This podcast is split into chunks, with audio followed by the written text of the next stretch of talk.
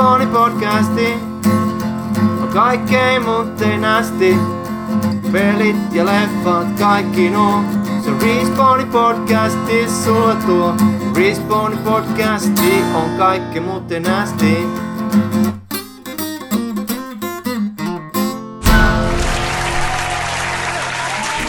Arvon Respawn.fi podcastin kuulijat on tullut toisen tuotantokauden aika. Toinen kausi raahaa meidät kulissien, analyysien ja tietysti mauttoman läpän avulla astetta kutkuttavampien peli- ja leffa-aiheiden ääreen.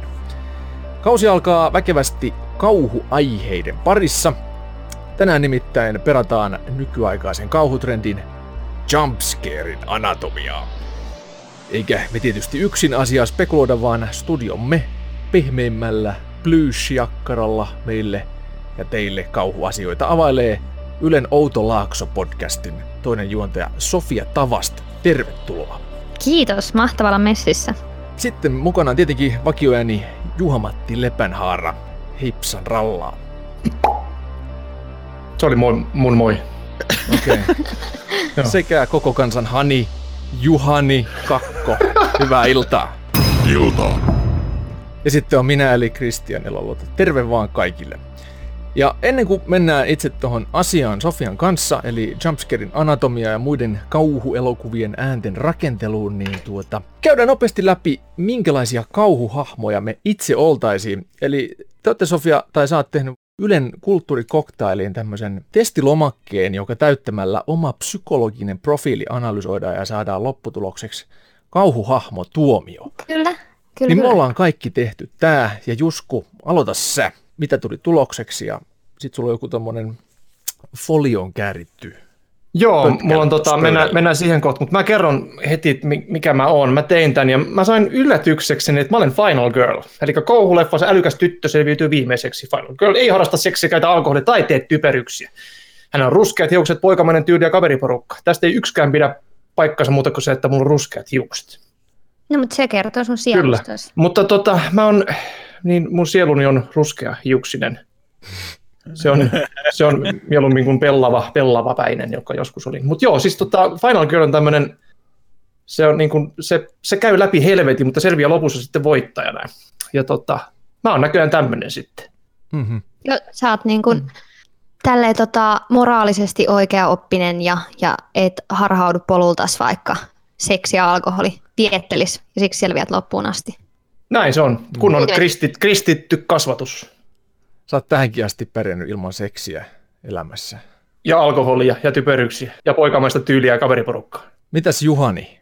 Mitä, mitä? Ei kun hei, sulla oli vielä toi, toi tota folio. Joo, siis Ota tota, mä haluan tehdä tämän, sori, no nopeata juoma-arvostelu tähän alkuun, ja mä oon tämän konseptin varastanut häpeilemättömästi teiltä, Kristian, ja vaimoni on hommannut minulle yllätyspullon tai jonkun juoman, ja tää on kans folioon, mutta tässä on vain yksi kerros, tää on helppo, meillä säästetään luontoon, kato. No niin, tää on auki, mitä helvettiä tää, I'm blue but happy, Aha. mustikka limonadi, ah, No niin, onneksi olkoon. jumalauta limonadi, Yllätysjuoma kerran. Yes, maistetaan. Oi, jopa hyvä. Mm. Onko? Maistuuko se mustikalle? No ei oikeastaan, mutta... Mustikka esanssi. No ei oikeastaan, mutta... mutta no, kylmää tää on, niin se on hyvä. Niin just. Joo, semmoinen. No mut mennään eteenpäin. Juhani, Men. mitä, mitä sulle tuli? Mä olen se sama Final Girl. Oho, Mä oon se, joka jää siihen sohvalle tuijottelemaan telkkaria tai pelailemaan sillä välillä, kun muut menee katsoa, mikä se outo ääni ulkona oli. Tai Ja yksin, tietenkin. Tai menevät- yksinään. Yläkertaan harrastamaan seksiä, niin mä käyn katsomassa, mitä LP-levyjä löytyy tästä taloudesta. Mm. Mutta jos me ollaan kummit, kummatkin Final Girl, niin meneekö se Battle Royaleksi loppuun sitten? Ei, se on se yllätystwisti siellä lopussa. Niin, M. Night Shyamalan Ding Dongin kanssa. Niin. Kumpi se on? Kumpi, kumpi oikeasti on se demoni siellä? No, koska se tuot jo ilmi, mikä se on, niin mä voisin vaikka kertoa tässä aika, ajankuluksi tämmöisen yhden ääneen liittyvän tämmöisen vähän kauhutarinatyyppisen. Hyvästi yöunet. No niin, taas Juhanin kautarinat. No anna tulla. Eli aikanaan, niin kun mä olin Porin teatterinuorissa säätämässä ja häsäämässä, niin siellä tehtiin yhtä kauhunäytelmää. missä mä en ollut muuten sitten tekemässä itse muuta kuin tekniikan osalta oli sitten. Ja siihen aikaan käytettiin minidiskejä. Uh, Mahtava Minidiski. formaatti, lempiformaatti niin VHS jälkeen. Kyllä se oli ihan huippu se minidiski jotenkin. Niin cool, kun sulla oli semmoinen minidiski kourassa. Niin tota, mä ajoin sitten tämän näytelmän ääniraitoja, ääniefektejä, musiikkeja tänne minidiskille. Mä tein sen homman kotona, että mä teatterilta sain tämän minidiskisoittimen imaan ja yhdistin se tietokoneeseen ja ajoin sitten valmiiksi ne äänet, mitä sinne oli laitettu niin tähän kyseiselle minidiskille. Tämä oli täysin uusi pakasta vedetty edelleen muoveissa oleva minidiski. Ja sitten siinä äh, muistaakseni meni niin, että se päästi ne äänet sinne, tallensi minidiskille, niin se meni about samaa tahtia kuin niitä soittaisi. Ja se oli sen verran vanhempi laite, että siinä ei ollut mitään sellaista nopeutusta. Mä pistin sen tallentamaan ne äänet sinne listan järjestyksessä ja lähdin itse sitten hetkeksi pois. Ja siinä sitten olisi mennyt tunnin verran tai jotain. Sitten mä palasin takaisin kuuntelemaan ja kuuntelin sit kaikki äänet siinä läpi, että ne on tullut niin kuin onkin. Niin sinne oli tullut koko setin loppuun viisi, mitä mulla ei ole olemassakaan koneella.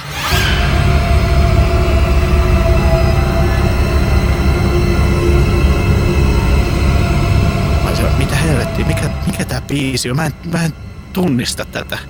Ja se oli semmonen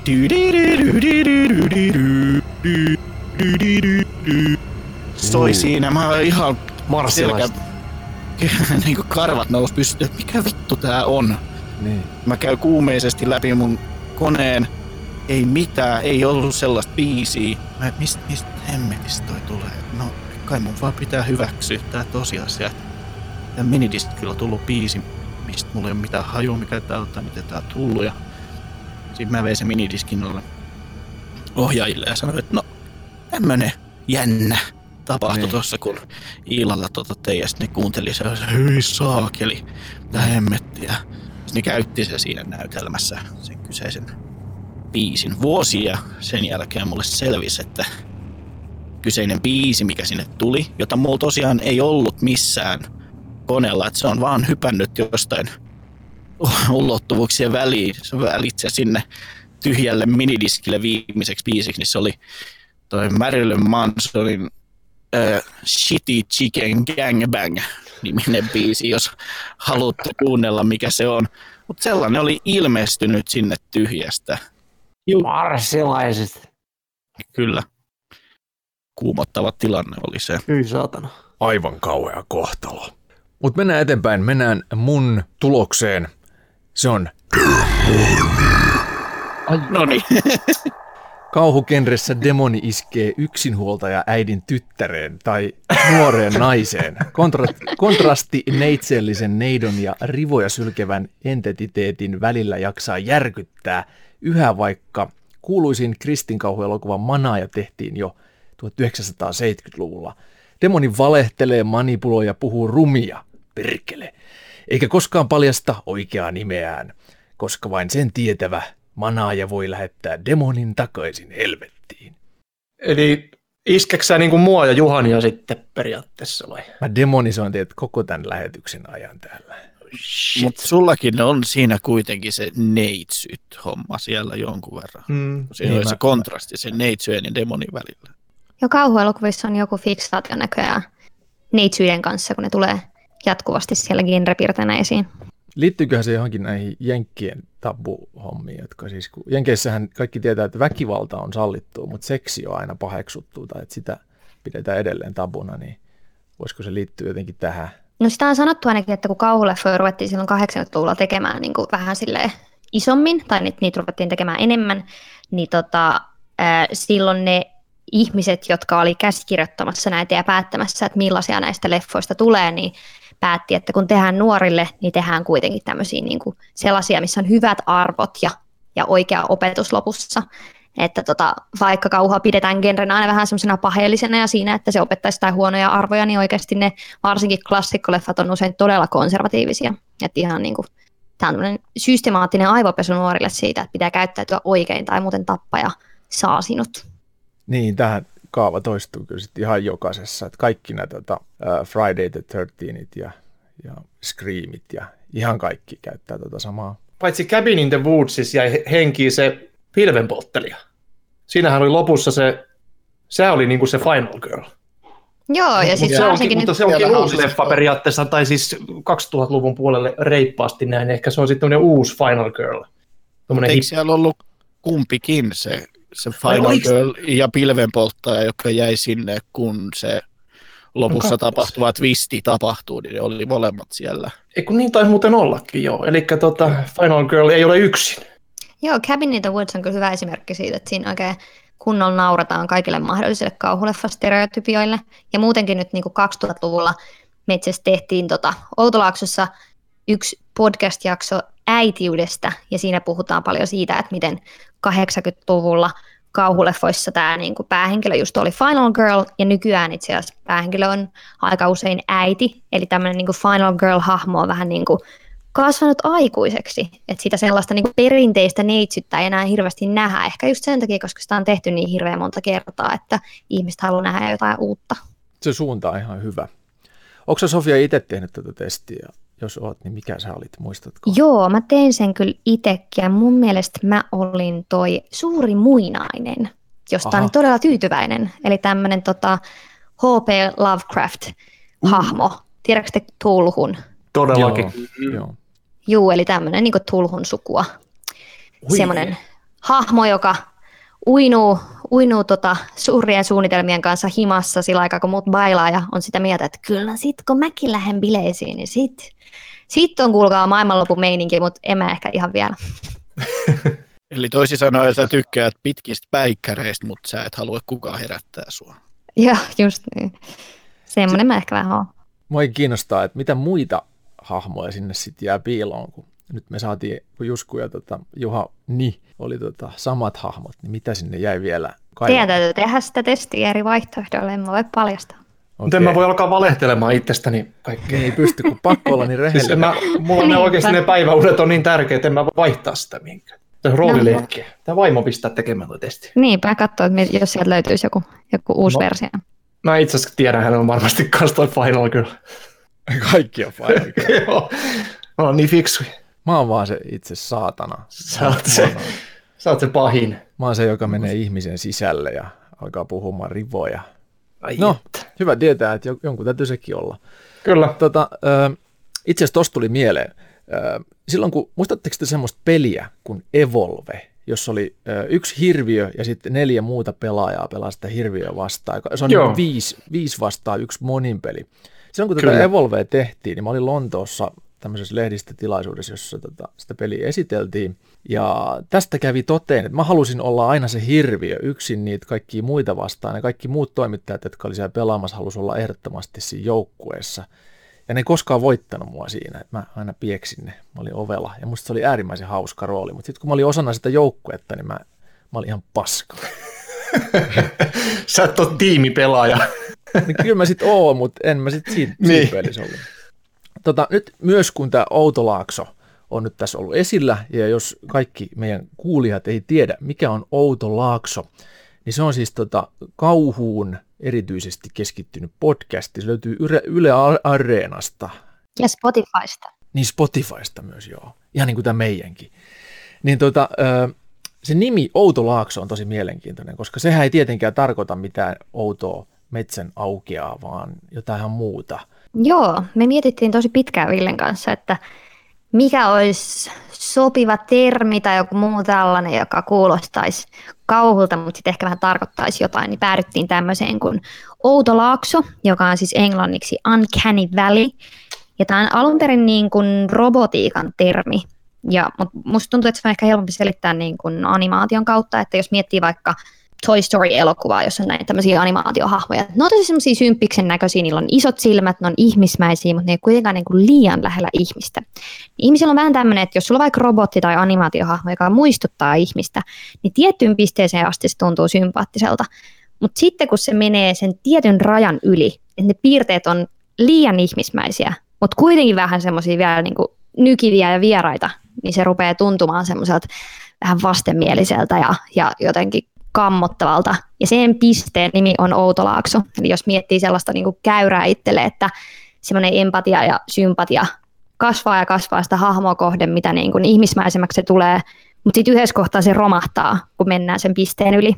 Mutta sitten jos se muuttuu vielä ihmismäisemmäksi siitä, niin sitten se rupeaa taas nousemaan, ja tämä tekee just tämmöisen niin laakson.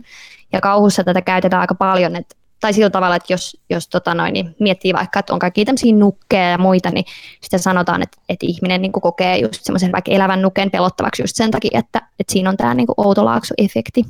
Eli toi äh, Annabelle-nukke voisi olla. Esimerkiksi. Chucky. Ja Chucky, joo. Ja paljon käytetty noi mallinuket. Joo, siis mannekiinit, tai siis nämä just niin. Just Ei kun, ne. onko ne mannekiini? O, Eikö ne joo, siis ne, Joo. ne kaupan Mä ne- näyte, näyteikkunanuket, Niin, juu. joo, nehän on Hyi, sitten, hyi saakeli, kun pelottaa. Terminator 2. hän käytettiin se, sitä niin kuin vivahteena jossain, kun äh, siinä on sen kohtaus, kun Schwarzenegger heittää sen T1000 ikkunan läpi ja sitten siinä on semmoinen kokonaan foliovärinen tämmöinen näyteikkunanukke, niin sitten sit se T1000 vertailee itseään sen välikohtauksen jälkeen siihen ja katsoo sellaisen tota, alistavan katseen, että pff, ei näytä yhtään muulta. Tota, sitten me voitaisiin mennä itse tähän kauhun anatomiaan, päästään itse asiaan. Ö, Sä Sofia tiedät tosi paljon kauhusta.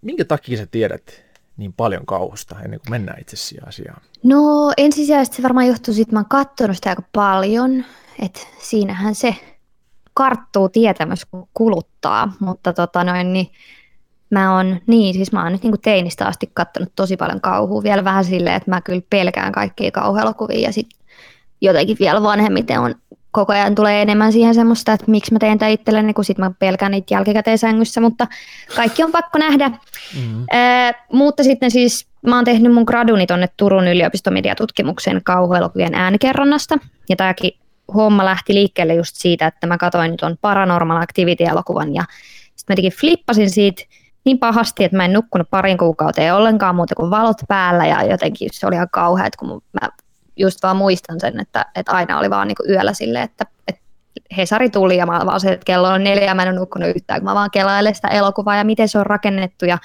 ja miten nämä äänet on tehty, kun se on siis semmoinen leffa, jossa ei ole ollenkaan tämmöisiä niin sävellettyjä musiikkia, että se perustuu pelkästään semmoisiin ääniin, mitkä ne hahmot myös kuulee, niin, niin se oli jotenkin tosi makeasti mun mielestä tehty. Ja sitten mä olin samaan aikaan semmoisella ää, ääni- ja elokuvakurssilla, jota piti tämmöinen nerokas tyyppi kuin Susanna Vällimäki, joka on varmaan Suomen, Suomen tota, no, isoimpia tämmöisiä äänen ja elokuvan tutkijoita, niin, niin sitten mä innostuin siitä ja ajattelin, että no mä funtsin tätä kuitenkin niin paljon, että ihan sama, että mä teen tässä nyt vaikka sitten mun gradun, niin sitten tästä jotain hyötyä, niin sitä kautta sitten on tullut vähän niin kuin perehdyttyä siihen teoriatason kanssa enemmän, eikä pelkästään siihen, että, että no mitä nyt jossain juonessa tapahtuu. Tämä on aihe, joka vie kyllä varmasti mennessään, koska pelko on tosi hyvä tämmöinen motivaattori asiaan kuin asiaan.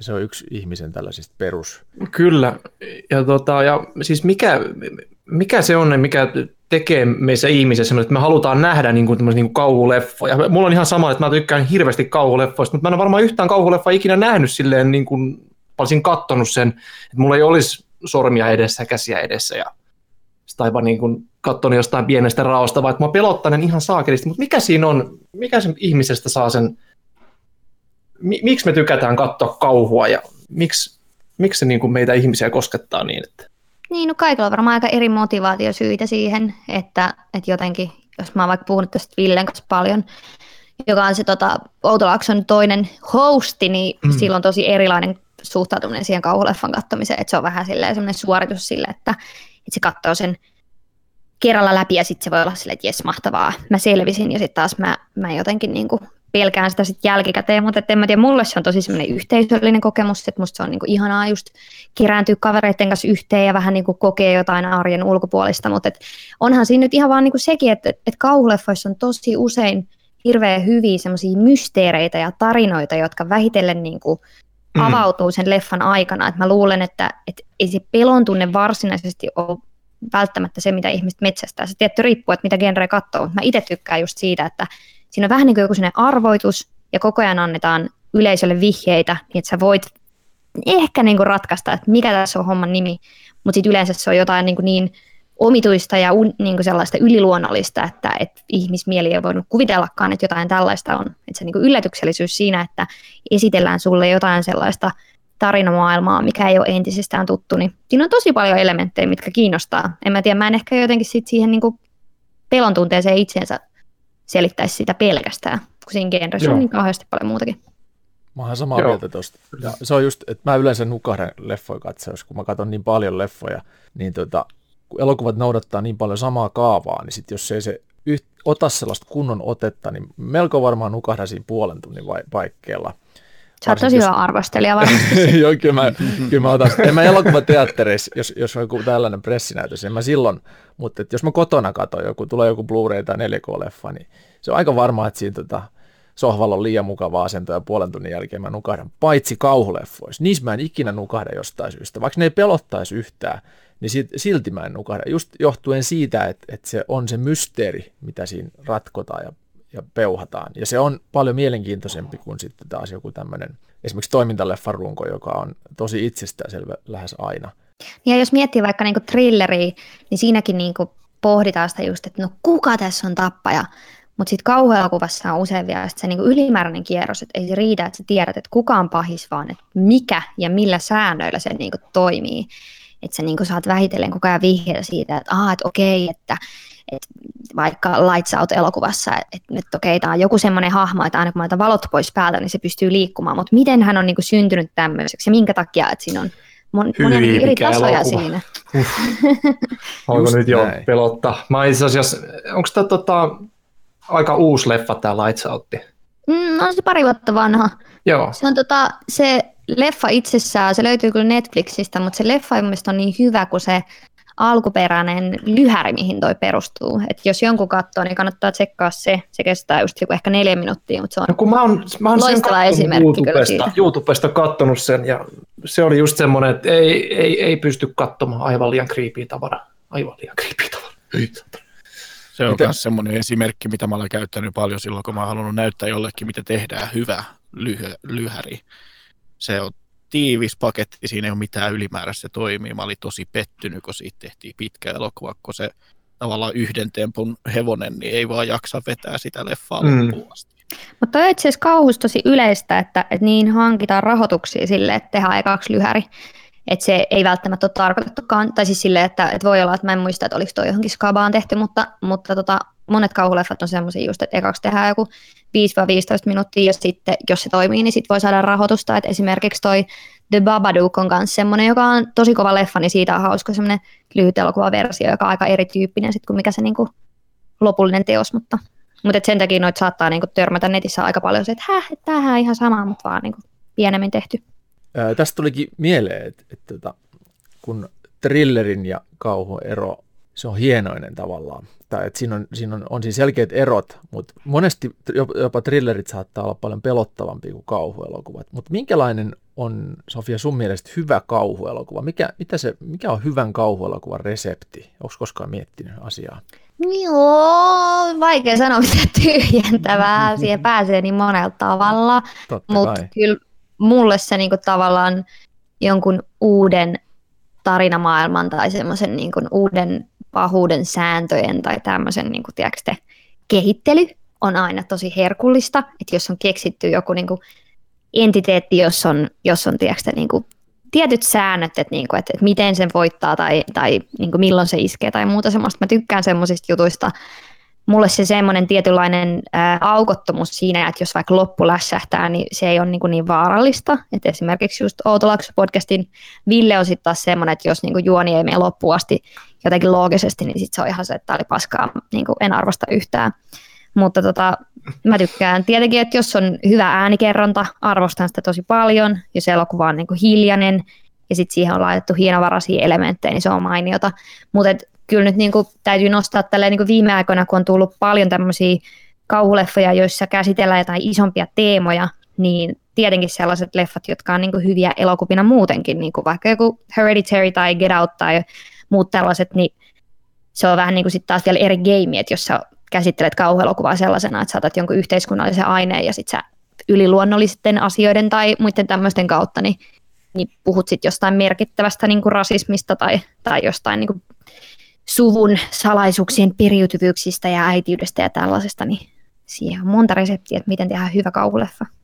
Toihan oli toi The First Purge, eli ensimmäinen purke suomeksi sanottuna, niin tota, siinä oli mun mielestä syvällisempänä sanomana myös tällainen niin kuin rasismi-asia. Mä katsoin sen tuossa jouluaattona, kun mä olin vatsataudissa, niin siinä sitä jouluaattoa ennen niin oli semmoinen ihan, ihana vatsatauti. Ja se itse asiassa vatsatauti pureutui silleen, että mua ei pelottanut ainutkaan jumpscare-kohtaus. Mä en pelästynyt kertaakaan siinä. Mä mietin, että...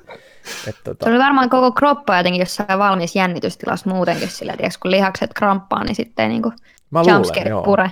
Mä ihan ei tullut varma, paskat housuun kuitenkaan. Ei tullut missään vaiheessa. Mä en pelästynyt kertaakaan. Mä luulen, että se johtuu just siitä vatsataudin aiheuttamasta koomatilasta, joka oli, tai just jostain tämmöisestä lihasjännitysahdistuksesta. Mm. Mutta tota, siinä käytiin läpi, tai siinä oli, oli pohja-ajatuksena tämä rasisti ja just tämmöinen niin kuin hyvä osasten ja ja sosioekonomisesti haavoittuvien kansalaisten asema, koska purke kauhuleffoissahan on just tämä asetelma, että, että tota, saadaan talous kohdilleen tappamalla köyhät.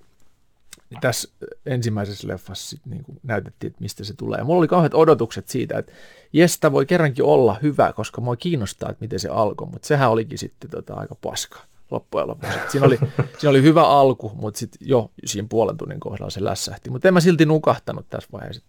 Voi olla, että mä olin nukkunut jo 12 tuntia päivässä aikaa ennen kuin mä aloin katsoa sitä, että sitten mulle vaan niin kuin, tota, ei ollut enää unen tarvetta, niin sitten sen takia pysyi hereillä. Mutta tota, ei, en, en, voi ihan väkevästi suositella The First Purge, paitsi jos on sarjan pitkäaikainen vankkumaton funny. Mutta tota, mennään tähän jumpscareen niin tuota, mitä se, mikä on jumpscare? Kyllä jengi tietää tai siis tunnistaa tämän, että kun kauhuelokuvassa äänivolyymi laskeutuu ja tunnelma tiivistyy ja sitten on ihan hiljasta ja sä näet, että okei, tuossa ruudun alareunassa on tämmöinen iso tyhjä tila, että miksi se on siinä. Ja tiedät, että no niin, nyt tulee kohti jotain. Sitten tulee kova yllättävä ääni ja ruudulla todennäköisesti näkyy jotain pelottavaa ja ihminen säpsähtää. Se on jump scare. Eli vaikka tämmöinen sätky, oli yksi mun kaveri käytti. Mielestäni ihan hyvää suomennosta. Niin onkin. Sätky. Joo. Hyppysätky. Hyppysätky, joo. Joo, mutta tota, jump scare, se on niinku semmoinen kauhuleffoissa tosi paljon käytetty elementti, joka niinku, en kyllä muista, että onko koskaan nähnyt leffaa, missä ei varsinaisesti olisi yhtään jump scare. Ihan vaan siis sen takia, koska se se on aika laaja käsite, että mikä lasketaan mukaan jumpscareiksi, että riittääkö se, että, että sä vaihdat kuvakulmaa ja sitten niinku siinä, tai niinku, että tulee leikkaus ja sitten siinä on nopeasti jotain pelottavaa, mutta, mutta tota, enimmäkseen se, se tehdään tosi pitkälti äänillä, tai siis voidaan se tehdä kuvallakin, mutta niinku itse on niinku funtsinut sitä just, että miten se tehdään äänillä, ja se on niinku just tällaisella hiljaisen ja kovan äänin, äänen vaihtelulla, että jumpscare pystyy kyllä ihan hyvin ennustamaan, jos katsoo elokuvaa, että siinä on niinku just tämmöinen useimmiten musiikki, joka muuttuu pahaenteiseksi ja sen jälkeen hiljenee, niin sä tiedät, että nyt tässä halutaan ottaa iso kontrasti, jonka jälkeen tulee joku yllättävä kova ääni. Ja silloin ihmisen keho siirtyy tavallaan niin biologisesti semmoiseen vaiheeseen, että sä vaan pelästyt sitä automaattisesti, koska meidät on viritetty niin, että kun ihminen on tuolla jossain savanneilla ollut koko ajan vireystilassa tarkkailemassa ympäristöään, että mistä hyökkää joku, niin on ollut todella tärkeää tiedostaa se, että, että niin kuin, kun tulee kova ääni, niin sitten täytyy olla varuillaan ja, ja se niin kuin aisti vaikuttaa missä vieläkin sillä tavalla, että kun tulee kova yllättävä ääni, mitä sä et voi paikantaa, niin silloin sitä ei ensisijaisesti lähde niin kuin miettimään, että no mikä ääni toi oli, että oliko tämä nyt niin kuin aseen laukaisu vai oliko tämä joku pakoputki, joka paukahti, vaan se hyppää suoraan tavallaan aivoissa sen tiedostavan tason ohi tieteellisesti sanottuna mantelitumakkeeseen, eli tämmöiseen perus niin kuin, ihmisten liskoaivoihin, ja, ja silloin sä säikähdät sitä, ja sen jälkeen vasta rupeat miettimään, niin kuin se, että no mikä toi ääni oli. Niin tämä on nyt tälle pitkällisesti selitettynä jump scare, mä luulen, että kaikki, jotka kuuntelee tätä podcastia, on niitä kokenut sen niin monta kertaa, että tietää käytännössä kyllä, että mitä se tarkoittaa. Joo, ja ihmisethän sanoo aina, aina tota, internetissä käyttää termiä, että mä vihaan niitä, koska niissä on vihan jumpscare-kohtauksia. Leffa oli paska, koska siinä oli jumpscare-kohtauksia. Kaikki on mukaan vihaa jumpscare-kohtauksia, niin. mutta ei ne oikeasti vihaa. Sa- sala rakasta. Niin, niin, ne vihaa sitä tunnetta, kun sä pelästyt ja sä et haluaisi pelästyä. Haluaisit olla cool siellä elokuvateatterissa ja saat se, jonka takia se penkkirivi just heijahtaa ihan, ihan tota, Mä oon just se, se on. Niin. Mä ki- kiljun. Se on halpaa. Se on halpaa. No on, onhan se sinänsä halpaa just, koska se niinku leikkii meidän biologian kanssa. Me ei voida varsinaisesti tota, pistää sitä pois päältä ja olla pelästymättä jumpscarea, vaikka se kuin tietäisi, että se on tulossa. Niin jos sitä viljelee hirveästi, niin eihän se nyt ole mitenkään hirveän taidavasta elokuvan tekemistä, jos on niin koko elokuvan semmoinen karmiva ja jännittävä tunnelma perustuu siihen, että ihminen jännittää, että koska mut säikäytetään taas uudestaan. Mutta sitten sellaisena niin mausteena, että kun sitä heittää parin kohtaan yllättäen, niin on se itse asiassa mun mielestä aika makeakin juttu. Että mä mietin, että mitkä on semmoisia kovia jumpscareja, niin esimerkiksi mun mielestä, muistatteko The Ringissä siinä Kyllä. alkupuolella, kun tämä tota, Rachel, joka on leffan päähenkilö, niin se jututtaa sen ensimmäisenä kuolleen tytön muistaakseni äitiä, ja sitten se kertoo siinä siitä, että, että joo, että, kun, niin kuin, että miten tässä on nyt voinut käydä näin, että kuin hän kuoli, että en, en mä tiedä, että kuin hän siletti kuoli, hän puhuu Turun murretta näköjään tässä mun versiossa. Turun se kuuluu tähän kästi muuten. Kuin hän silettis meni kuolema. Tommotti niin. säikärit. Niin, no hän niin kauheasti säikähti, että hän kuoli. Mutta anyways, tämä kohtaus on siis kuitenkin sellainen, että ne ensin niin kuin on aika arkisesti siinä ja niin kuin tiskaa astioita ja muuta, ja siinä on vähän semmoista niin kuin melua ja kohinaa. Mä just niin kuin katsoin se uudestaan, tsekkasin, että miten tämä niin kuin äänikerronta on rakennettu. Ja sitten se laittaa hanan pois päältä ja rupeaa puhumaan hitaammin ja sanoo, että and then I saw her face, tai jotain tämän tyyppistä, Hyvin. jolloin niin kuin kaikki muu ääniraita on vedetty täysin hiljaiseksi. Ja sitten tulee vähän semmoisen arkisen kohtauksen keskellä, ei mitään musiikkia tai mitään, yhtäkkiä naps, kuvaruudulle tulee tämä tytön kasvot, jotka on vääntynyt tietenkin semmoiseksi yliluonnollisen karmiviksi, koska hän on nähnyt samaran kasvot ja saman mm. aikaan siinä kuuluu semmoinen metallinen inhottava kirskahdus, joka tulee tavallaan kontrastina tähän hiljaisuuteen, mikä on niin kuin vähän silleen vähitellen huomaamatta rakennettu sinne taustalle. Niin se on musta ihan mahtava jumpscare. Eihän se ollut semmoinen, kun olisi niin nykyään hirveästi käytetään se ihan valtava ääni, vaan se on aika maltillinen se ääni siinä, mitä mä muistan. Joo, kyllä. Se on enemmänkin semmoinen epämiellyttävä ja kyllä, outo. Kyllä, epämiellyttävä. Se, se toimii. Joo. Ja sitten varsinkin niin näissä... Niin Gallows-leffa, niin. mikä tuli nyt Gallows, siis ei ole mitään muuta kuin jumpscare. Onko sä nähnyt sen, Sofia? No mä en itse mä, muist, mä muistan sen trailerin kyllä. Että se oli semmoinen, mitä mä pistin vähän että no, tuon voisi katsoa jossain kohtaa, mutta se sitten vähän niin kuin unohtui ehkä johtuen just siitä, että, että voi olla, että se on aika yksinkertainen, niin se ei sitten niinku nousu millään listoilla enää uudestaan. Että silloin kun mm. sitä traileri pyöri jossain, niin katoin, että se voisi olla ihan hauska, mutta etkö suosittele? Mä, jos sä haluat muuttaa mielipiteestä jumpscareista, niin kato se. se Olen mä katsonut aika paljon huonoakin jumpscare-leffoja. mä kävin sen katsomassa Krapulassa pressinäytöksessä ja se on niin kuin täyttä jumpscarea koko aikaa välillä, tai niin kuin aika usein ilman oikeanlaista lunastusta, että minkä takia tämä jumpscare nyt tähän tuli. Sellaiset ärsyttää. Ja toki just olla niin kuin sanoit, että kun se on mauste, niin se toimii. Ja sitä Netflixistä, mikä Hill, Hill House Haunting, siinä on jumpscarei, mutta ne ei tunnu jumpscareilta siinä. Joo, siinä on, siinä on aika sellaisia niin hienovara siinä. Mä oon just miettinyt siitä, että ensimmäisessä jaksossa niitä on enemmän, mutta sitten sen jälkeen ne on vähän just että et esimerkiksi se musa, mitä siinä on, niin se on niinku aika hiljaisia siellä. Et siinä tulee semmoisia pieniä, niinku just, just tota noin, niin viuluilla tehdään sille, että on musiikkia sitten, sitten niihin viuluihin tulee semmoinen pieni prik, niin että sä vähän niin sille sätkähdät, mutta ei, ei nyt mitenkään silleen, että koko keho niin kuin, tiedätkö, rupeisi mm. reagoimaan siihen. Että, että se, on, se on just semmoista alitajuntaista, että siinä vähän niin pidetään semmoista pikku jumpscarea koko ajan, mutta ei, niin kuin, ei mitenkään sille herkutella sen kanssa liikaa. Tuossa kun tota, Juhani sanoi, että, että, että tota, jumpscare on halpamainen tapa tehdä asioita, niin siinä, siinä mielessä mä oon eri mieltä, että tota, jumpscare itse asiassa on vaikea tehdä toimivaksi kauhean niin kuin helposti. Eli jumpscare, hyvä semmoinen, mikä oikeasti saa sut pelästymään, niin se on, ei ole niin helppo tehdä, mitä luulisi. Mä oon nimittäin monta kertaa kokeillut tehdä esimerkiksi aiempiin näihinkin, näihinkin podcast-jaksoihin, joihinkin Juhanin kauhutarinankin esimerkiksi, niin ei se ole niin helppoa saada sitä toimimaan sitä äänikerrontaa siihen taustalle niin, että sä oikeasti pelästyisit sitä kohtaa.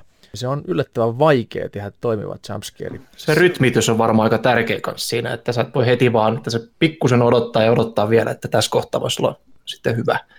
Totta kai. Tai sitten taas kun japanilaiset kauhuleffat, esimerkiksi just nämä ringit, kun nämähän on alkuperäisesti japani, japanilaisia, niin, niin nehän on ihan erilaisia kuin ne jenkkiversiot. Niissähän niin kuin on se, niitä jumpscareja, mutta se on niin kuin, se kestää helvetin kauan se piinaava piinava, sairas kauhu siinä. Ja, tota, ja mikä on tota, mulle taas semmoinen tosi niin kuin pelottava systeemi, että sitä pidetään niin kuin sitä tensio siinä päällä ihan törkeän kauan, ja sitten se ei välttämättä edes tuukkaa sitä jumpscarea, että se jättää sen semmoisen vellomaan sen kauhun ja hämmä, hämmästyksen olon. Onko se Sofia Aivan. perehtynyt noihin Japanin kauhuihin? No se on kyllä ollut mulle vähän semmoinen niin kuin vieraskene, että en oo kattonut niitä kauheasti. Mulla on ollut hiukan jotenkin semmoinen, semmoinen fiilis sitä kamaa kohtaa, että, että jotenkin se kuvasto on niin jotenkin vierasta ja ähm, en mä tiedä, musta tuntuu, että mä vähän niinku, ne, ne tuntuu musta niinku suoraan sanottuna vähän niinku liian kriipeiltä ehkä just sen takia, että koska mä en pysty niinku lukemaan sitä kulttuurillista koodistoa niin hyvin, että mitä tässä on tehty ja miksi tässä on tämmöisiä valintoja, niin sitten se tuntuu vaikealta, kun mä en osaa niinku omassa päässäni analysoida ja purkaa sitä, että mitä mä tässä vähän niinku nyt pelkään tai että mitä fobiaa tai muuta noin nyt niinku kutittelee mulla, niin niin en mä tiedä, mutta ehkä se voi olla semmoinen, että mä sitten eläkepäivillä niin hurahdan japanilaiseen kauhuun, kun Kyllä, ei ole vielä manga kauhuun. Onko manga. semmoista? Joo, siellä kun... katsellut kauhuleffoja 30 vuotta tässä elämäni aikana. Aloitin, aloitin pienenä jotain pään korruption niiden suhteen, niin siirryin jossain kohtaa katsomaan noita aasialaisia kauhuleffoja, koska niissä on se hyvä puoli, että ne ei seuraa Hollywood-kaavaa suurimmaksi Mm. osaksi. Ehkä Mm, Tämä on on just tommoset uskottavat kauhuelokuva-fanit katsoo tommosia. Mä oon todella silleen, niin kuin, mä aina vaan katson kaikkea mainstreamia, musta se on ihanaa. Ja siis mainstreamista, varsinkin nämä Conjuring-leffat, ne kirjoittelut, mun mielestä ne on, ne on maailman parhaimpia Hollywood-kauhuleffoja, mitä mä oon koskaan niin kuin nähnyt. Varsinkin se ykkönen. Niissä on on kans tota, että ei, sit, siinä on kans sitä mysteeriä ja sitä, mä tykkään, siis mulla tulee aina mieleen Conjuring-leffoista se, se värimaailma, ne vanhat talot ja kun ne natisee ja nittisee kaikki. Mun mielestä se, on, se, on niin kuin, se riittää jo sitten. Sitten siihen muutama ö, hyppysätky, niin ai joo, ja, joo, ja siinä on tosi hyviä semmoisia, että esimerkiksi just tää tota, on mikki kädessä, niin ei pysty taputtaa, mutta nämä niinku taputukset, mitkä tulee siellä, Ai se on kiva peli. Näin. niin ne on, ne on niinku todella tyylikkäitä. Just se niinku, ei voi muuta kuin ihastella sitä, että kuinka, tota noin, niin, kuinka yksinkertaisilla elementeillä saa niin suuria tunteita aikaan, että, että sit Mm. kun on tuommoista tuommoista niinku luovaa jumpscarein käyttöä, niin kuin tuossa on esimerkiksi noin, niin, niin tota, kun et kohtaus on täysin pimeä ja siis jos ei joku ole nähnyt, niin, niin mi- miten se nyt menee siellä kynttilävalossa, äiti pyörii jossain kellarissa ja sitten yhtäkkiä sieltä selän takaa tulee kaksi kättä, että taputtaa ja niitä pelästyy niin helvetisti. Se on totta. Se on tota, mielestä Se se, on oli, se oli hyvä. Mun lemppari siinä Conjuring-leffassa oli just toi taputusleikissä se, kun siellä kaapissa tuli ne kalpeet kädet, joka taputti siinä. Siinä ei ollut mitään ylimääräistä, sieltä vaan tuli kädet ja, ja sitten Just ne meni niin. pois. bravo. Sitten se otti Bravo. pois, pois sen huivi ja se muksu, ketä sitä on pelannut onkin jossain alakerrassa. kyllä, ihan erokas. Ja varsinkin elokuvateattereissa nämä on. Katsoitko Sofia kauhuleffat yleensä tota, leffateatterissa vai kotisohvalta mieluummin? Ö, yleensä katon kotisohvalta kauhuelokuva illoissa just silleen, että, että se on niinku tämmöinen rakennettu ilta, että katsotaan, että ensin jotain tämmöistä, otetaan joku just tämmöinen todella jumpscare ja täynnä oleva, jos voi vähän silleen nauraa friendien kanssa joku, joku easy pätkä ja, ja sitten tota niin sit väliin ehkä vähän joku omituisempi thrilleri, jotain eurooppalaista artsykamaa ja sitten lopuksi joku tämmöinen paljon huhuttu tai paljon puhuttu tämmöinen tämän hetken tapaus tai sitten joku vanha klassikko, niin se on niin kuin mun mielestä, mä tykkään kasata noita kauhuleffoja nyt olleen, mutta kyllä mä nyt viime aikoina mä oon kunnostautunut siinä, että, että käyn myös leffateatterissa, tietenkin Night Vision sit on asia erikseen, niin tota, siellä, siellä kauhuleffafestareilla käyn tosi paljon, että Mä nautin tota isoista äänistä ja silloin se, eli elokuvateatteriversio on mulle mun mielestä sellainen niin kuin kaikkein karmivin kokemus. onhan se parempi sinänsä elokuvakokemuksen kannalta, mutta sitten taas semmoisen oman henkisen hyvinvoinnin kannalta, niin Se on just varmaan. näin. Mä- se menee. Mä, mä, en, mä, en, mä en ole ikinä käynyt, enkä aio ikinä mennä katsomaan yhtäkään kauhuleffaa elokuvateattereihin, koska mä en halua maksaa 14 euroa siitä, että mä katson sen sormien läpi. Mä näen siitä isosta screenistä sen yhden osan, ja mä pidän vielä vasemmalla ö, olkapäällä korvasta kiinni, ja niin ei sit tuu mitään. Mä mieluummin katson sen sitten mutena himassa. Sä oot kokeillut tota VR-kauhua, jota Joo, oi vittu. eli Resident Evil 7 niminen Joo, peli. Just kun mä, nyt, jo huono mä innostin just kun, että joo joo teet sitten semmoisen VR, VR-videon, jonkun striimin nettiin ja Mä neljä Sähän- jaksoa sähän sitä teit. kuvasin ja näin neljä jaksoa pystyn kuvaamaan, mutta mulla tuli niin järkyttävä huono olo siitä. Ei, ei ollut motion sickness, ei sitä tuu, mutta siis se pelko, kun sä koko ajan kramppaat näitä vattalihaksia sille, kohta se tulee, kohta se tulee, kohta se tulee. Ja sitten kun se tulee sieltä, niin, niin ei, se se hien määrä ja se vatsalihaskrampien määrä, niin ei pysty, ei vaan pysty. Mikä Sofia sun resepti on äh, jumpscare-kohtauksista selviytymiseen? Eli jos, jos katsoo kauhuleffaa eikä halua katsoa sitä, mutta että se on pakko katsoa, koska joku painostaa, niin miten niistä mm. Jumpscare-kohtauksista pystyy, eli sätkyistä, voi selvitä? Laittaa sormet korviin. Sitten kun ei kuule, niin sitten ei pelata niin paljon. Niin, tai Se on- ääni se on- muutelle. Niin, no äänimutelle, niin se on, se on ihan semmoinen, niin kuin, sit voi katsoa melkein mitä vaan. Niin. Joo, koska siis mm, mun mielestä kauhusta, tota, niin, ai niin, unohdin välissä mainostaa. Piti mainostaa meidän Conjuring-jaksoakin, kun sanottiin, että Outolaaksoa saa mainostaa, niin me ollaan Totta tehty äänistä, kauhuelokuvien äänistä erikseen jaksoja, myös näistä kirjoitussarjoista, että jos kiinnostaa jorinat niistä muillakin tavoilla, niin kannattaa mennä sinne Spotifyhin tai Areenaan, mutta joka tapauksessa äänistä puhuttiin ja, ja siinäkin niin totesin sitä, että, että kun kuvaruutu on kuitenkin semmoinen tavallaan turvallinen, että se on siellä niin kuin, se on siellä toisessa maailmassa. Puhutaan aina paljon siitä, että ihmiset katsoo kauhua sen takia, että ne saa semmoista turvallista eskapismia ja kokemuksia kauhusta turvallisesti omalla kotisohvallaan. Mutta kun ei se oikeasti ole ihan niin, kun se kuva joo pysyy siellä niin kuin televisiossa, mutta kun äänihän tulee fyysisesti sieltä kajareista tänne meidän maailmaan ja tunkeutuu meidän korviin, meidän kehomme sisään demonin tavoin, niin silloin se tunne siitä, että sä kuulet ja pelkäät jotain ääntä, niin on paljon vahvempi kuin se, että sä pelkästään näet sen. Niin silloin, jos sä haluat selviytyä jumpscareista, niin laita sormet korviin, niin sit se ei pääse koskettelemaan sun kehoas pelottavilla äänillään, niin, niin Pa- se helpottaa aika paljon. Paitsi elokuvateatterissa, jossa on yleensä pari supparia siellä. Ja bassohan sä et pääsekään karkuun. Eli basso No näin. tulee ihmisen sisään, halusit tai et. Ja nykyisin niin. kauhuleffoissa käytetään tosi paljon bassoa verrattuna vaikka 70-lukuun, jolloin oli tota, tämmöiset kimeet. Wing, wing. Esimerkiksi. Psykohuukotus. niin. Niin. Joo, hyviä, hyviä stinger-soundeja tuli sieltä. niin. Joo, ja basso, bassoääntä ihminen pelkää myös sen takia, että se on niin vaikea paikallista, että just se, että jos on kimeä ääni, niin sä pystyt helpommin sanomaan, että mistä suunnasta se tuli, mutta bassoääni on siitä uhkaava, että kun se voi tulla vähän niin kuin mistä vaan, se ympäröi meitä tosi helposti. Sekö se on se syy, miksi basso käytetään nykyisin tuomaan jännitystä? Se on varmasti osa syy sitä joo, ja siis kyllähän kun se on niin semmoinen kokonaisvaltainen, että just se, kun se, jos se tuntuu siellä sun kehon sisässä se bassoääni, niin, niin se, tota, se vähän niin kuin pistää värisemään koko, koko, koko kropan. Mennään lisää tähän tota, kauhun äänen rakentamiseen tai kauhuelokuvien äänen rakentamiseen.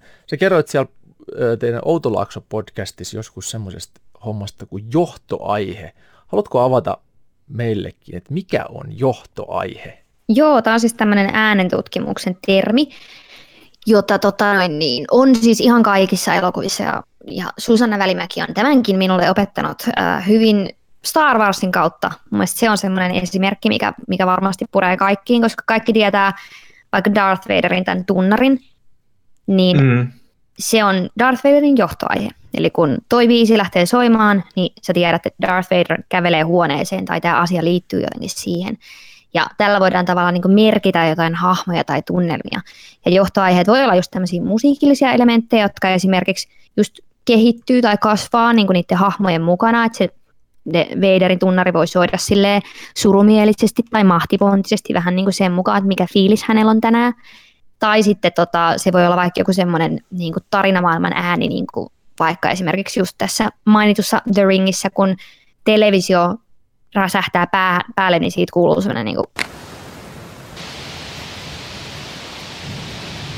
kohina, niin silloin tiedät, että okei, Samara on tulossa. Se on johtoaihe, ja tosi usein just tämmöisillä kauhuleffa-pahiksilla on joku semmoinen tietty äänellinen elementti, joka yhdistää just siihen hahmoon, ja se on sitten sen niin kuin johtoaihe. Että noita on ihan hauskaa bongailla, kun katsoo kauhuleffoja, niin kuunnella sitä ääniraitaa, ja, ja esimerkiksi mun mielestä siinä The Ringissäkin on hauska, kun sillä Samara-hahmolla on tosi semmoinen selkeä tietty melodia, joka varioi tosi paljon sen mukaan, että onko yleisön sympatiat nyt sen hahmon puolella vai onko ne niinku pois siitä, että vähän riippuen siitä, että millaisia sointuja käytetään, niin, niin sillä ohjaillaan aika hyvistä ihmisen tunnetilaa sitä hahmoa kohtaan. Ää, mites sitten kun A Quiet Place-elokuva, joka on tuota, se on, kertoo siitä, kun pitää olla hiljaa, ettei noi kuule nämä demonit tai pahat. Elokuvassa siis tota, seurataan perhettä, joka on jäänyt henkiin avaruusolentojen invaasiosta ja nämä on sokeita nämä avaruusolennot, mutta ne kuulee todella todella tarkkaan, jonka takia ihmisten täytyy kävellä ja elää mahdollisimman äänettömästi. Niin muistaakseni Quiet Places ei ollut ainakaan mitään ihan selkeitä sellaisia jump scare Ei, ei, ei ollut semmosia, ei ollut kyllä semmosia. Mutta miten se on sitten rakennettu ääneltään? Osaatko No siinä ei semmosia, ei siinä ole semmoisia niinku kliseisiä niinku just tämmöisiä, että viulut tulee jostain, mutta kyllähän siinäkin on niinku just tämmöisiä, että yllättävä ääni hiljaisuuden keskellä alkaa soida. Et mä en kyllä, mä en ole kattonut sitä silleen niinku jumpscare mielessä tai muista, niinku, että et mikä just siinä niinku laskettaisiin jumpscareiksi ja mikä ei, mutta mä olin niinku itse henkilökohtaisesti vähän pettynyt siihen, kun mä ajattelin tietenkin tämmöisenä niinku ns. diegeettisen äänen, eli tarinamaailman sisäisen äänen fanina, kun olen tutkinut noita pseudodokumentaarisia kauhuelokuvia, eli semmoisia, no kyllä te tiedätte, Eli niin kuin tämä, minkä sanoit tuossa alussa. Paranormal Activity ja joo. Larry's Project ja tämmöiset, niin mä tykkään siis siitä, että ei ole musiikkia ja sitten se niinku luodaan sillä niinku tarinamaailman äänillä, niin Quiet Placeissa itse asiassa on aika paljon musaa ja muuta, mutta kyllä siinä on niinku todella hienoa semmoista just dynamiikkaa sen välillä, että, että kun siinä ei ole ollenkaan dialogia, että ne hahmot puhuu viittomakielellä, mutta ne on tosi paljon myös vaan niinku ihan hiljaa, niin sitten just se, että se niinku yleinen tarinamaailma on aika hiljainen ja sitten jokainen pieni rasahdus, mitä sinne on sitten niinku päästetty sinne ääniraitaan, on jollain tavalla merkittäviä, niin siinä on paljon just semmoista niinku kontrastia, että, että vaikka just niinku perhe kävelee silleen, tota, ulkona jossain ja, ja sitten ihan vaan se, että joku pudottaa yli esineen maahan, niin tuntuu yleisöstä tosi karmivalta, koska sä tiedät, että niiden pitäisi olla ihan hiljaa ja nyt tuosta kuuluu tämmöinen pienen pieni rasahdus, että koituuko tämä nyt heidän kohtalokseen. Ja Quiet Placeistakin olemme tehneet Outolaakson ihan kokonaisen jakson meidän SoundCloudissa meidän ykköskaudella, että siinä me ei puhuta niin paljon äänistä, mutta puhutaan siitä kuitenkin. Miten sitten, jos tota kauhuelementtejä luodaan äänen kanssa toimintaleffaan, niin tekeekö toimintaleffasta kauhu? Esimerkiksi otetaan Terminator 2, kun mainitsin tuossa jossain vaiheessa, niin tota, siinähän on soundtrackina on kokonaan tämmöinen industriaalinen, että käytetään paljon työkaluja. Ja siinä on myös rakennettu äänillä sellaisia kauhukohtauksia. että Niin kuin verrattuna muihin Terminator-leffoihin, niin tämä T-1000-hahmo, joka on siis tämä pahis leffassa, niin siitä on rakennettu tosi pelottava. Ja se on tehty mun mielestä kauhu. Ja sillähän on se johtoääni siinä, se Johto, johtoaihe. johtoaihe. Minkälainen se oli? Mitä? Tämä on semmoinen, jonka kaikki aina osaa, siis mulla, niin kuin, että aina kun mentiin luokkaretkelle jonnekin Turun tuomiokirkkoon tai johonkin, niin sitten joku meni aina soittaa uruilla tätä Terminaattorin teemaa, mutta nyt mä en muista sitä. Joo, siis kyllä mäkin sen Terminaattorin teeman muistan, mutta onko se T-1000 teema? Oliko sille, siinä oli Ei, semmoinen, ei, tu- T1000 teema on se, se on semmoinen, Ei kun niin se onkin on, joo, se on kyllä. paljon matalempi semmoinen niin kuin humiseva semmoinen. Juhani, kerro se. No en mä sitä nyt tästä pysty Mulla kertomaan. on valmiina. mutta Terminator se 2 semmoinen- on tavallaan niin kuin toimintaleffaksi luokiteltu, mutta siinähän on paljon kauhuelementtejä. Niin Just se- onkin. Mun mielestä, mun mielestä se on kyllä semmoinen leffa, mistä on niinku vähän just keskustelu, että no onko se kauhu vai eikö se ole. Siinä ei ole silleen niinku yliluonnollisia asioita, mutta en mä, mä en ainakaan ole sitä mieltä, että kauhus pitäisi olla pelkästään yliluonnollisuutta. Toi oli kyllä joku kauhu. ääni on. Joo, se on, kuuluu tota noin, niin se on meidän demoni. omat, omat yliluonnolliset elementit tuolla ja tuolta taustalta läpi. Mites sitten Predator ja Alien? Onko ne kauhua enemmän vai toimintaa? Öö, no Alienista mä sanoisin, että kyllä Alien on ehdottomasti kauhu Predatorista. Mm, en mä ihan varma. Siis niin Terminatorista. Terminator on mun mielestä enemmän actionia. Predator, en, mä en itse vaan niinku pelkää niin paljon tommosia niinku hirviökauhuja, tai siis ehkä Sama. enemmänkin just avaruusolennot ei ole koskaan ollut niin creepy. Niin Koska en mä oikein osaa ei luokitella sitä, mutta ei, mutta ei kauhu, to, niin kuin, eihän se ole mitenkään hirveän selvärajaista, tai siis silleen, että onko se nyt mitenkään tarpeellistakaan niin määritellä, että onko joku kauhu vai ei, että Mm. ehkä se on enemmän sellainen markkinointiasia. Ja esimerkiksi Predator 1 alkaa, sehän alkaa puhtaalla actionilla, mutta sitten se muuttuu, kun ne menee sinne viidakkoon ja alkaa huomaa sen, huomaa ne ö, nyljetyt ihmiset ja sitä. Onhan se kauhu. Niin siihen tulee kauhu, kauhukohtaus, mutta sen jälkeen se jatkuu taas toimintana, toimintaleffana siihen asti, kunnes, tota, tai se, ei, ei vaan se jatkuu kauhuna siihen asti, kunnes Schwarzenegger on yksin sitä ö, Predatoria vastaan siinä, ja sitten sen jälkeen se muuttuu semmoiseksi, kun se käyttää näitä jotain suomennettu tussunaama termejä. Muistaakseni ma- ma- Niin. Mainostelevisio kolmonen joskus suomentanut. Tota, mä oon kattonut sitä VHS-tallennetta, joka on tuolta tota, kolmostelevisiolta joskus nauhoitettu, niin, niin monta kertaa. Siinä oli mun mielestä tussunaama suomennos, kun se heittää sen Joo. loppupommiin. Sittenhän se muuttui ihan action-leffaksi ihan täysin. Mm. Mutta mitä sitten, nyt kun tota kummitus tai kauhuleffa jää, jää tota pelottamaan, niin kuin sulla on jäänyt tämä Paranormal Activity, niin miten siitä sitten loppujen lopuksi pääsee yli? Ja voiko kauhuun esimerkiksi turtuu? No ehkä jotkut, tai siis kyllähän niinku tämmöiset kaikki kauhaa katsovat veteraanit sanoo, että, että he turtuu. Ja, tota, ja että sitten se niinku on vähän surullistakin, kun mikään enää tunnu miltään, että niinku metsästää aina sitä.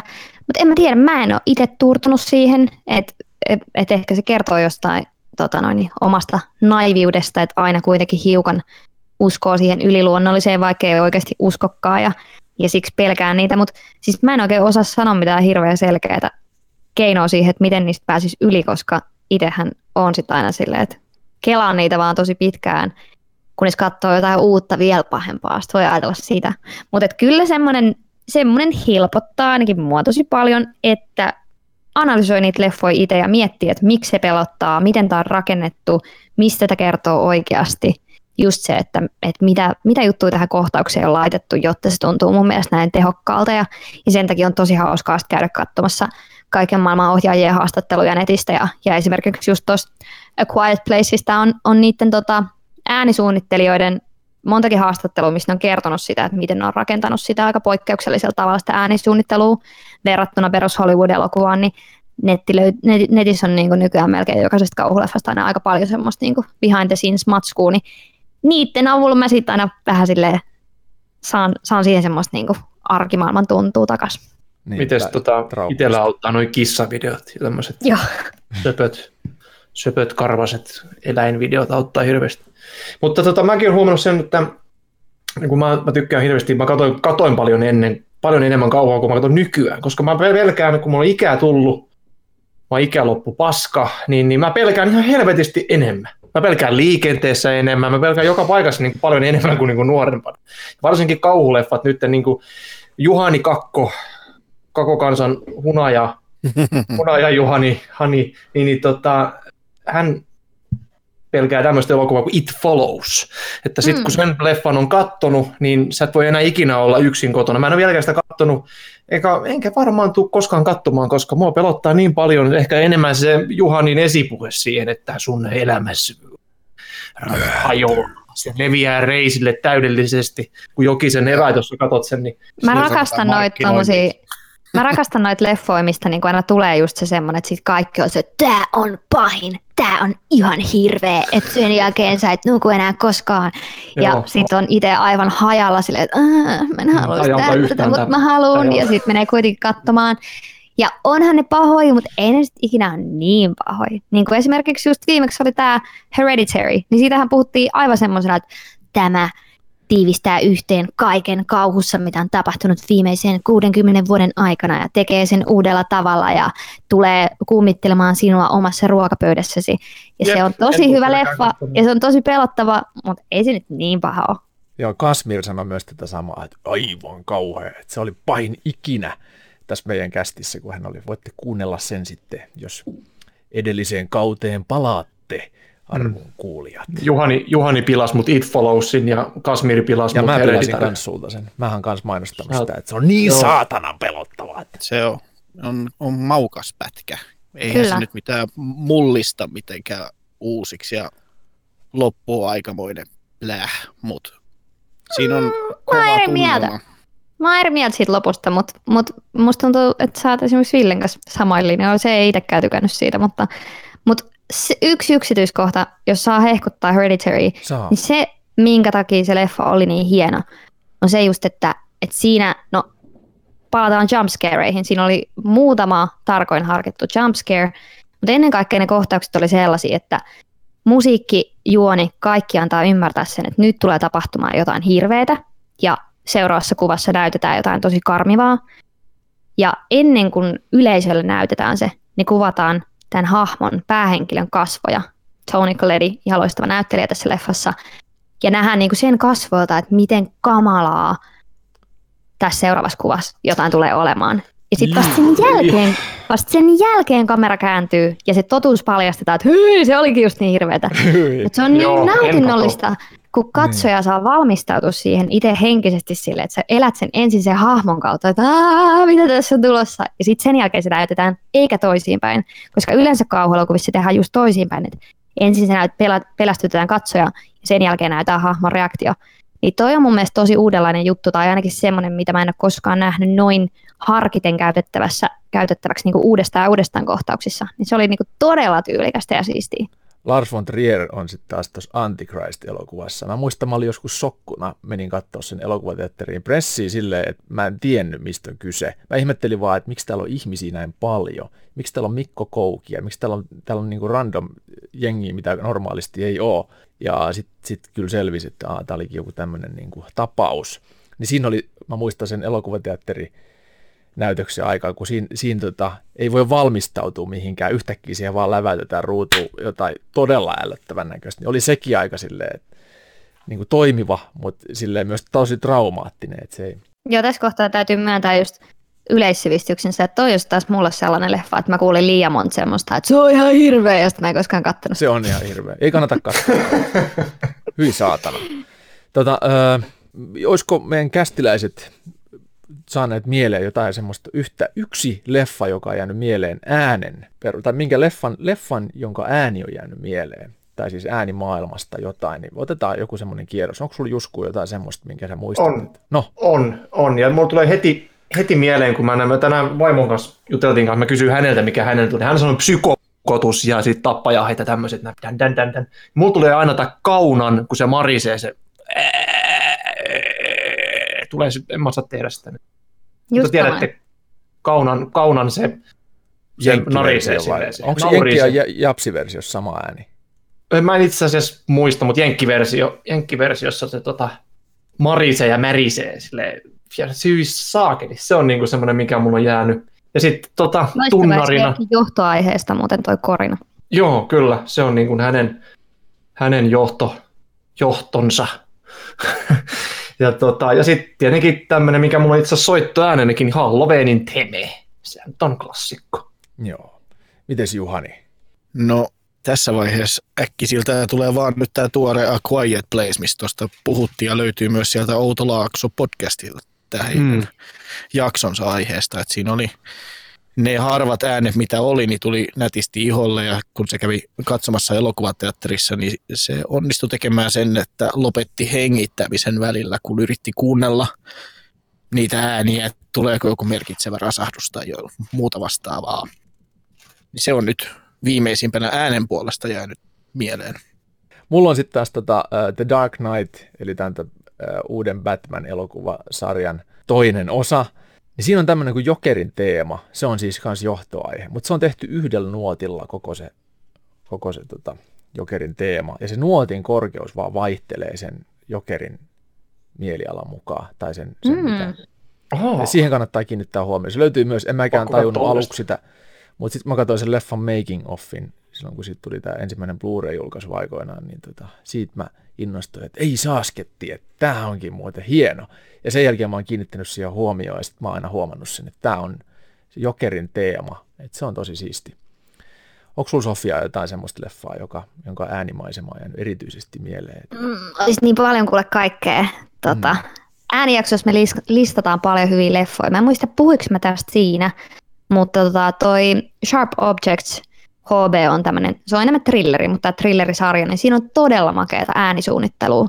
Siinä kikkaillaan tosi paljon just sen kanssa, että, että onko niin kuin ääni tarinamaailman sisäistä, kuuleeko hahmot sen vai onko se jotain semmoista taustamusiikkia. Ja siinä on muutenkin niin kuin niistä äänistä pystyy lukemaan aika paljon niin semmoisia juonellisia vihjeitä, että jos sitä katsoo, niin siitä löytyy myös netistä mahtavia semmoisia äänianalyysejä. Mutta sitten semmoinen niin uudempi mikä tota, en tiedä, voi olla on vähän vaikea saada käsinsä, mutta, mutta tämmöisen Amerikan suomalaisen vai suomalais-amerikkalaisen, se sanotaan. Hän on sitten tämmöinen Jenkeissä asuva Emma Tammi, jolla on suomalaiset sukujuuret, niin se on ohjannut tämmöisen elokuvan kuin The Wind, joka oli tuossa Night Visionsilla just esitettävänä, niin, niin siinä oli tosi makea tota, äänen rooli sillä, että, että kun elokuva kertoo tämmöisestä naisesta, joka asuu äh, Amerikan Yhdysvalloissa silloin joskus uudisraivaaja aikaan ja, ja sitten siellä on hökkeli, jossa se asuu miehensä kanssa preerialla ja siellä tuulee koko ajan ja sitten se vähitellen tulee hulluksi vai tuleeko se hulluksi, onko siellä oikeasti jotain, mm. mutta se niinku, tuulen ääni, joka vaan niinku, jatkuvasti humisee siellä, tai sitten yhtäkkiä on kokonaan poissa, niin se on aika, aika siistiä semmoinen äänellinen elementti, että miten, miten tuollaisella äänellä on tehty kokonainen hahmo sinne. Semmoista. Tota, kiitos suunnattoman paljon Sofia, kun pääsit mukaan viisastamaan meitä ja kuulijoita. Ja kaikki kuulijat laittaa nyt välittömästi tuon Outolaakson mieleen ja käy, käy tota Arenasta tai Spotifysta tai SoundCloudista sen kuulemassa. Mä kuuntelin itsekin melkein tota, toisen kauden viisi jaksoa, melkein per, no peräkkäisinä päivinä melkein kaikki putkea ja sitten tota, kaksi jaksoa päivässä muistaakseni ja sitten tota, jouduin odottelemaan sitä kuudetta. että se on koukuttavaa kamaa. Ja totta kai myös meitä. Meidän kanavaa pitää tilata Spotifyssa ja joka paikassa. Niin kiitos kaikille. Joo, kiitos. Oli ihan sairaan hauskaa puhumasta teidän kanssa näistä. Ihanaa, kun saa jauhat tämmöisestä omasta todella spesifistä in, intohimon aiheesta. On se ja ihanaa, kun jauhoit. Erittäin ihanaa. Me olemme kaikki suunnattoman kiitollisia läsnäolostasi. Mm. Kiitos kaikille. Palaamme ensi kerralla. Hei Sulivei. Moikka. Moi.